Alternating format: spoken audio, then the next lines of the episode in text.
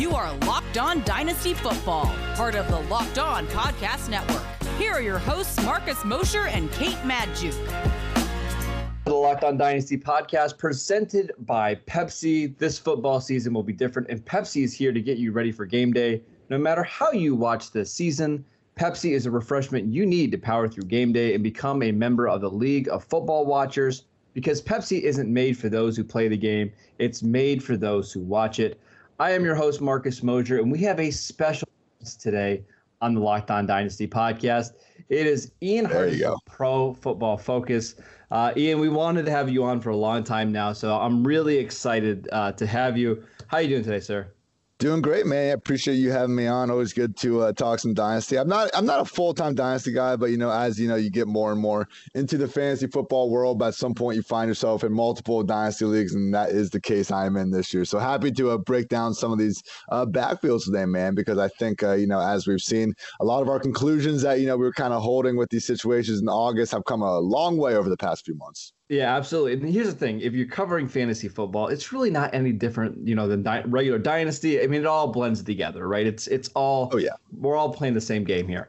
Um, so today we're going to talk about five rookie running backs who maybe haven't lived up to expectations yet. Um, and we're going to start with J.K. Dobbins. You know, J.K. Dobbins has been interesting because he started out so fast in Week One, had the two touchdowns against Cleveland. Uh, but since then, it's been a little rough. Uh, no games over 50 yards, no touchdowns. Uh, he's been only used a little bit in the passing game.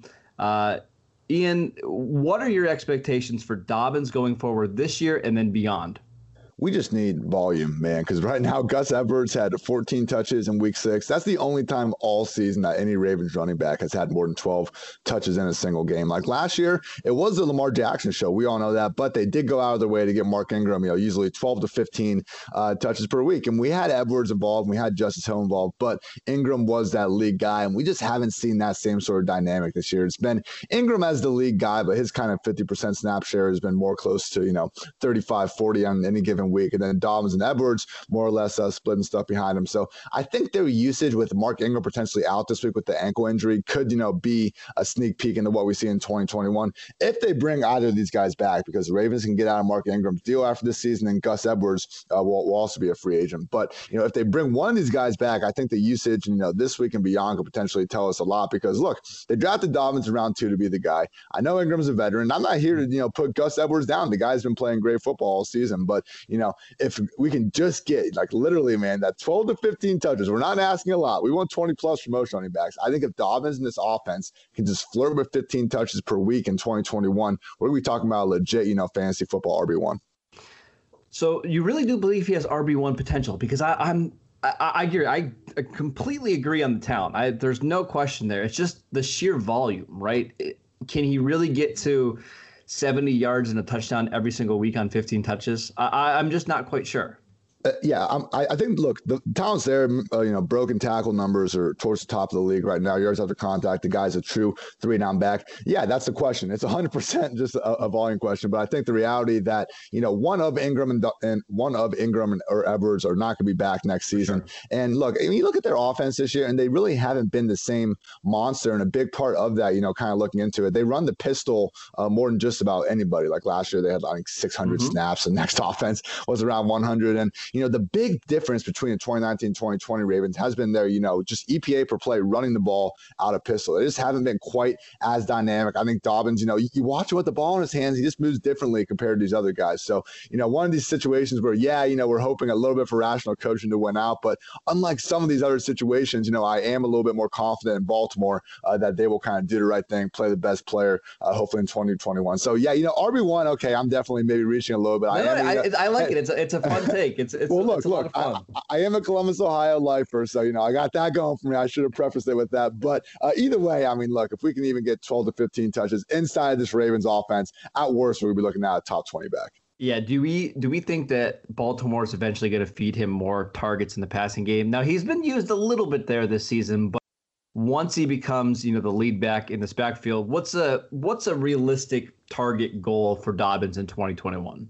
I think it's probably going to be like 50, man, honestly. And that's going to be kind of at the higher end of things. I mean, it's just yeah. a situation where I think three to five per game, most of them are going to be designed because, you know, Lamar Jackson, he's kind of in that Deshaun Watson school playing quarterback where they hold the ball a lot, they avoid a lot of sacks, and, you know, by holding the ball a lot, they, they'll take a bad uh, sack from time to time, but, you know, they're constantly looking downfield or they're taking off. You know, that kind of area where the running back is sitting there waiting for the check down that, you know, we see uh, guys just love to throw over and over again, just not exactly what uh, Jackson and Watson are looking to do. So I think there's always going to be a little bit of a target, uh, a ceiling cap. But, you know, at the same time, you know, uh, we see this with rushing quarterbacks who are not as willing to check the ball down. But we also see with rushing quarterbacks uh, how much more efficient their running mm. backs are just because of the threat that they also offer. You know, there's read options. It's a lot harder for a defensive end to squeeze down as much as they would like when you got a talent like Lamar, you know, just ready to jolt on the outside the second they do.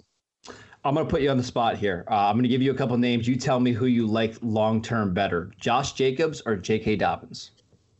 I would go with Josh Jacobs. I just think the I agree. you know the guaranteed volume is just too different. We're, we know Jacobs is getting 300 plus touches in uh, 2021. For now, it's a pipe dream for J.K. Dobbins. I, I agree. Uh, Clyde Edwards, Hilaire, or J.K. Dobbins?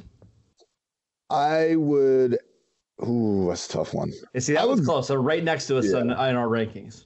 That is a lot closer. I would go with Clyde, but just I think because of the receiving potential receiving potential. And I think, uh, you know, it, with the Chiefs, we are looking at worst case a two back backfield. Unfortunately, with the Ravens, it's still a worst case three back backfield. Last one, uh, Joe Mixon. I think uh, Mixon got that contract. Probably Mixon, man. These are tough ones right there. Yeah, probably Mixon. So look, Dobbins, he's got a you know extended range of outcomes compared to these other guys, but I, I, do think the ceiling, you know, for a t- back of his talents uh, is certainly with those guys. Even though, yeah, I think the floor for probably all three of those guys is a little bit higher.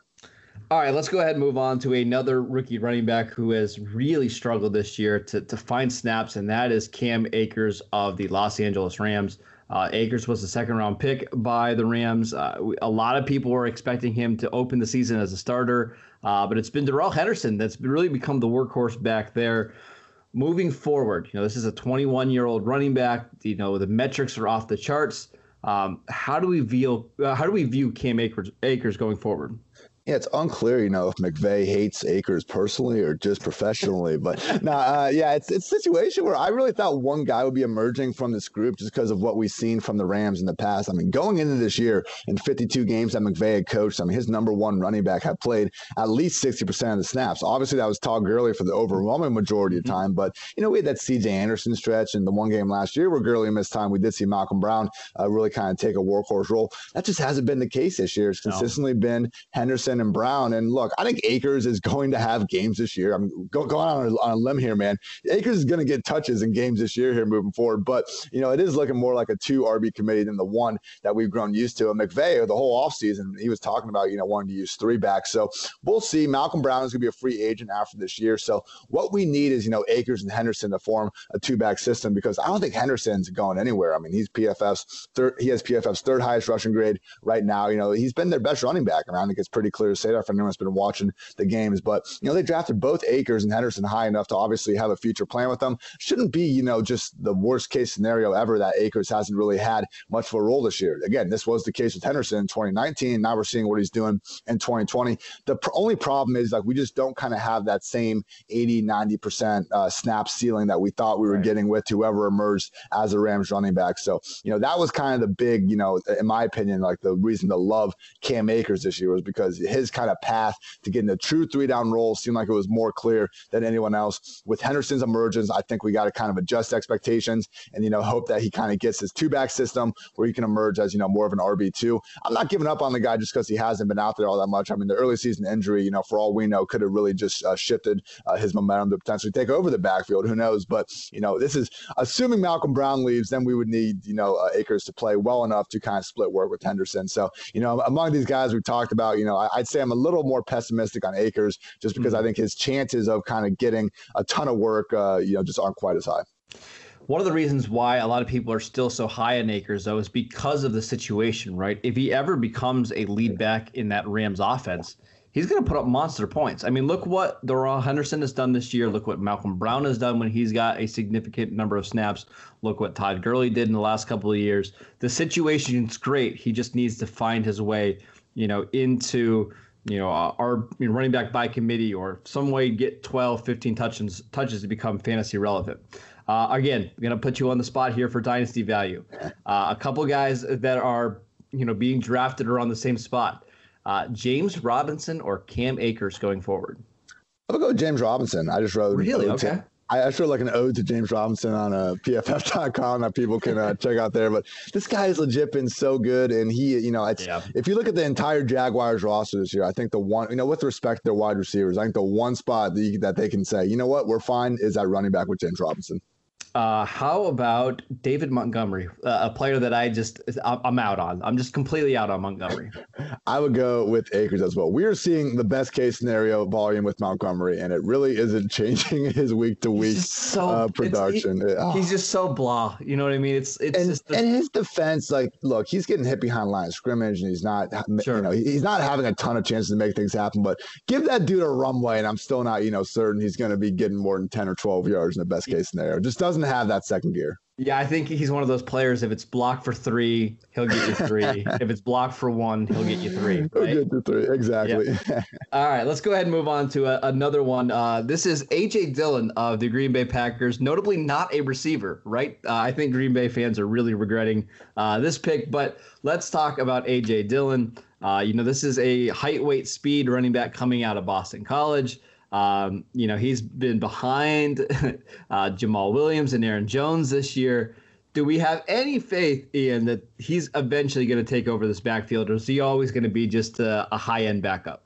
Yeah, no, man. I have no faith in this. And it's not even an indictment against Dillon's talent or what he could become. It's just look at how the Packers view him. When their starting running back was unavailable, they could not find a way to get their second round pick more than five carries in a game because of Jamaal freaking Williams, man. And look, nothing against Jamaal, but, you know, clearly Aaron Jones is a much higher caliber talent than Jamaal. We've seen that, you know, every single week pretty much for the last three uh, years. And the fact that they are still so set on Jamaal Williams, you know, being just capable of, you know, this three down back when Aaron Jones is out.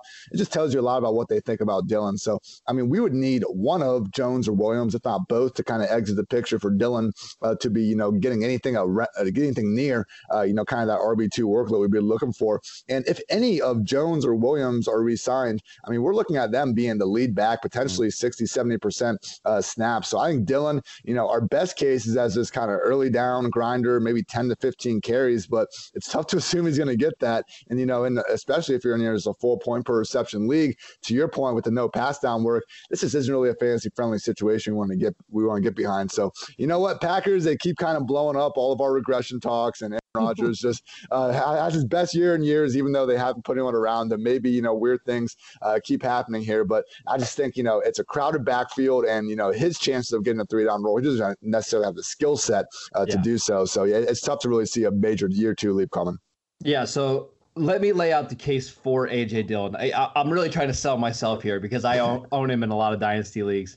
You know, this is a six foot, 247 pound running back with a ton of college production. Uh, ran a 4.53 40 yard dash. Maybe, just maybe, he's like the, the next Derrick Henry, where, you know, the first couple years of his career, he's stuck in a running back by committee, and eventually he gets with the right team and they use him, you know, as this thumper. Uh, not not necessarily going to get a ton of receptions, but somebody who can get you 80 yards and a touchdown every single week. I think a lot would have to happen for him to get there, but I can certainly envision that scenario given you know Matt LaFleur was there when they drafted Derrick Henry. He's seen that type of player be successful before. Uh, I'm really curious to see what happens with Aaron Jones' contract. Does he get a new deal? If he doesn't, I think that's going to boost up Dillon's stock quite a bit. Um, before we move on, do you know how many targets AJ Dillon has this year in the passing game? I would guess zero. That's a whopping zero right there for AJ Dillon. So that's what makes you so nervous, right? Even if he becomes the the workhorse there, is he going to be just a, a zero in the passing game? If that's the case, then I think the upside is like what, like Garrett Blount in New England a couple years ago. Like that's really that's really what we're hoping for here, right? Well, and to your point about LaFleur and Derrick Henry, like, yeah, he kind of oversaw Derrick Henry, but he also played Dion Lewis ahead of Derrick yeah, Henry for the DeMarco first Murray, three right? months. Yeah, exactly. And so, you know, I, I, I know DeMarco had the one nice bounce back year with the Titans, but the second year was insane. And then to actually see Derrick Henry, you know, just literally sitting behind Dion Lewis up until December of that year, uh, you just hate to see it. So, yeah, I'm just not really, again, I wouldn't necessarily be selling Dillon if you got him because he does have that, you know, 80 rushing yards and a touchdown per game and his range of outcomes. And we, we it's not a guarantee by any stretch that both Jones and Williams are re-signed, but just as it stands right now, it's really kind of tough to envision a scenario where he's breaking out in, in too big of a way in 2021. All right, let's move on to a favorite favorite of the Locked On Dynasty podcast. Zach Moss, my co-host, uh, Kate Magdziuk, uh, might be the the single greatest Zach Moss fan. Uh, we argue about him a lot. Ian, uh, so far it has not been great. 29 carries for 105 yards, averaging 3.6 yards per carry. Uh, he does have a touchdown in the receiving game, but he's been banged up. He's been playing behind Devin Singletary. Even Devin Singletary hasn't been nearly as dynamic as I was hoping. I'm just worried that this Buffalo backfield isn't going to be as fruitful as what we hoped. Um, what are your thoughts on Zach Moss going forward this season and beyond?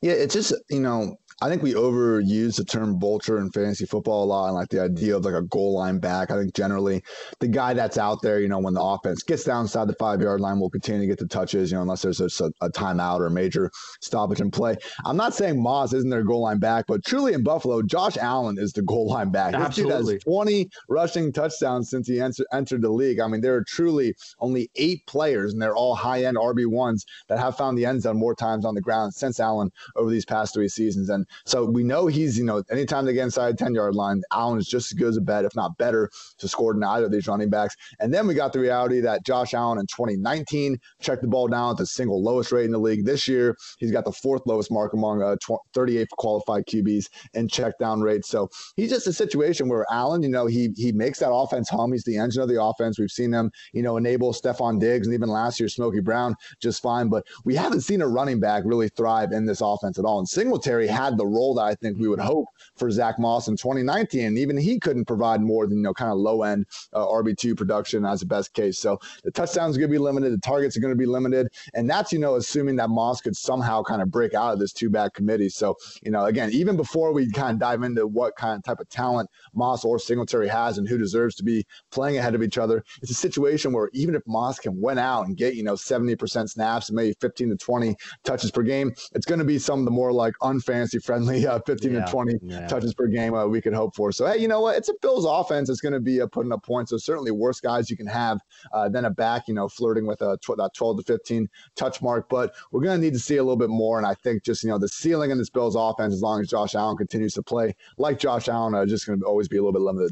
Yeah, I, I, was, I was just about to say that. I feel like even at the best case scenario here, Zach Moss is at RB two. You're right. Yeah. I, I, can't envision him as anything more than that because you mentioned Josh Allen near the goal line. Uh, I don't think Josh Allen is going to be a quarterback that feeds targets to the running backs consistently.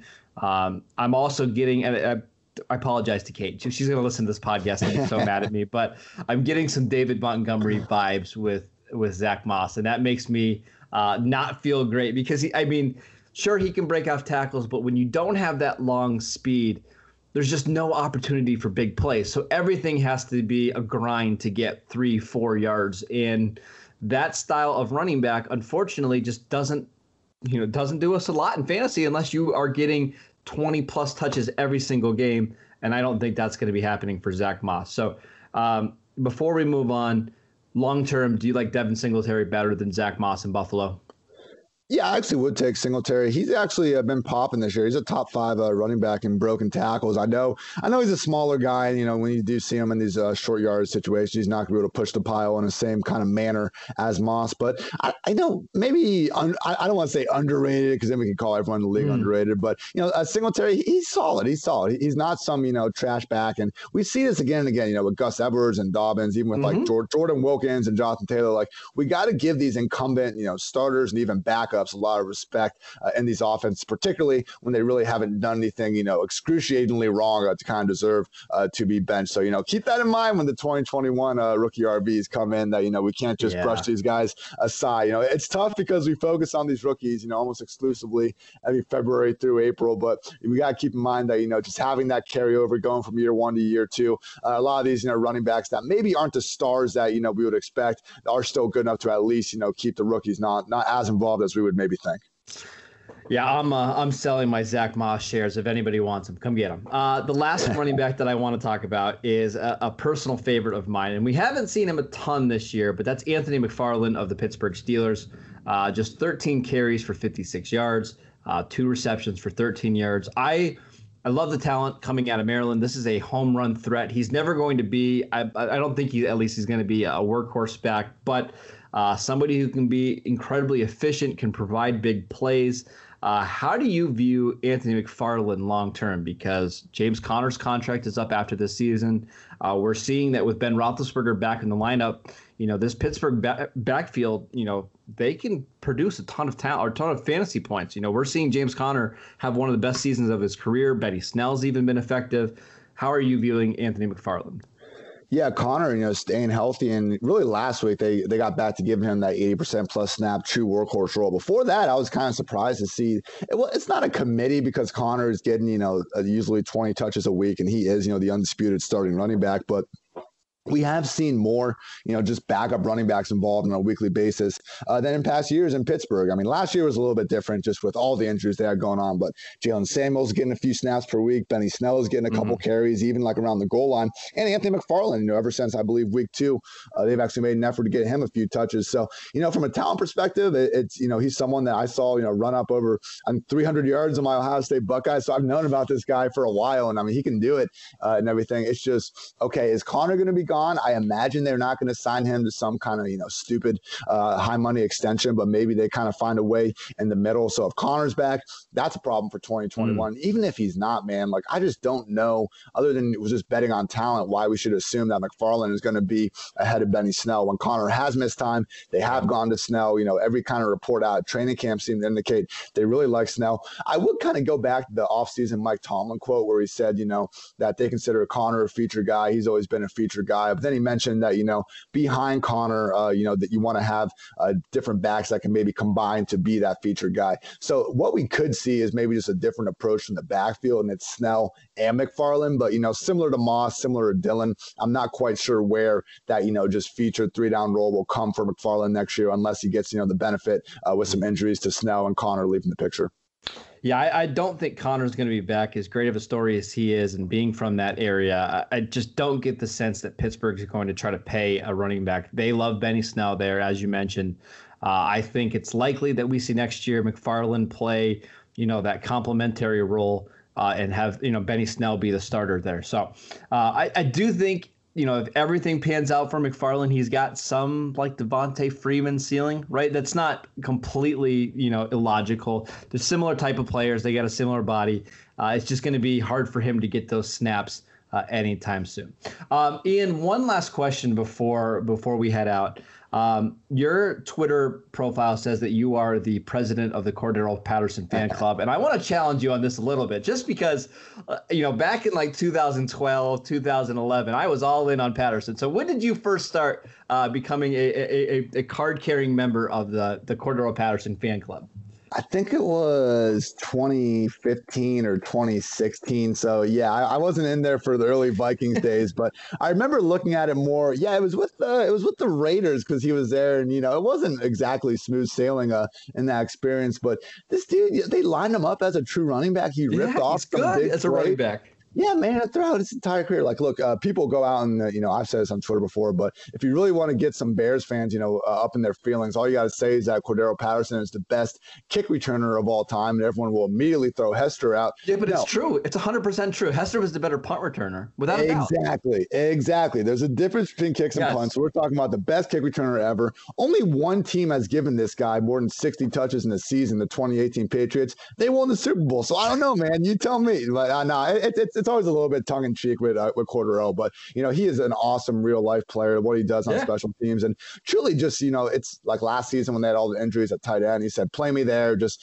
you know, uh, just a guy that it's it's unfortunate that uh, you know we can't call him the league's uh, single most efficient running back ever. Now he was the uh, all time leader in yards per carry, I believe, ahead of Michael Vick uh, up until this year when you know that damn Bears offensive line has been kind of hurting his style a little bit. So now the honor actually goes to Brad Smith, the kind of original yeah, cool version yeah. of Taysom Hill. But no, I mean uh, Cordarrelle Patterson, man, just just a fun guy out there. I always love the you know two or three touches he gets per week. It's a shame that you know that someone won't ever try to give him uh, oh, double digit man. touches per game. But you know what, it, it is looking a little more rough in 2020 than it has in past years. So yeah, Patterson. I think a lot of people think he was a first round bust because he was drafted by the Vikings. But listen, this is a three time All Pro player that we're talking Thank about. You. Thank and you. I mean, how many games has he changed because of the way that he can, you know, return kicks? I believe his kick return average uh, is, like 30 or something like that. It's awfully close to that. He's had a couple years where uh, he was averaging like 32 or 31 yards per on a, per kick return. So, absolutely. And I also listen. I think we're in agreement, right? He's the best Chicago Bears running back by a ton right now, correct? By a mile, man. Yeah, we're good. We're good. Uh, I'm glad that we could end on a Cordarrelle Patterson note. I'm sure everybody that's listening to us is, has already turned off the podcast by now. But all right, Ian, tell people where they can find your work. Yeah, man. Appreciate you having me on. Check me out on Twitter uh, at iHeart. It's I H A R T I T Z. And also check out the PFF Fantasy Football Podcast. I'm posting on new episodes every Monday, Tuesday, Wednesday, Thursday, Friday. Uh, you can find those and all my articles throughout the week on Twitter. So good talking to you, man. Ian, thank you so much for for coming on, and that is it for today's show. Again, you can follow uh, the show at Locked On Dynasty. I'm at Marcus underscore Mosher. Enjoy Week Eight, and we will see you guys next time.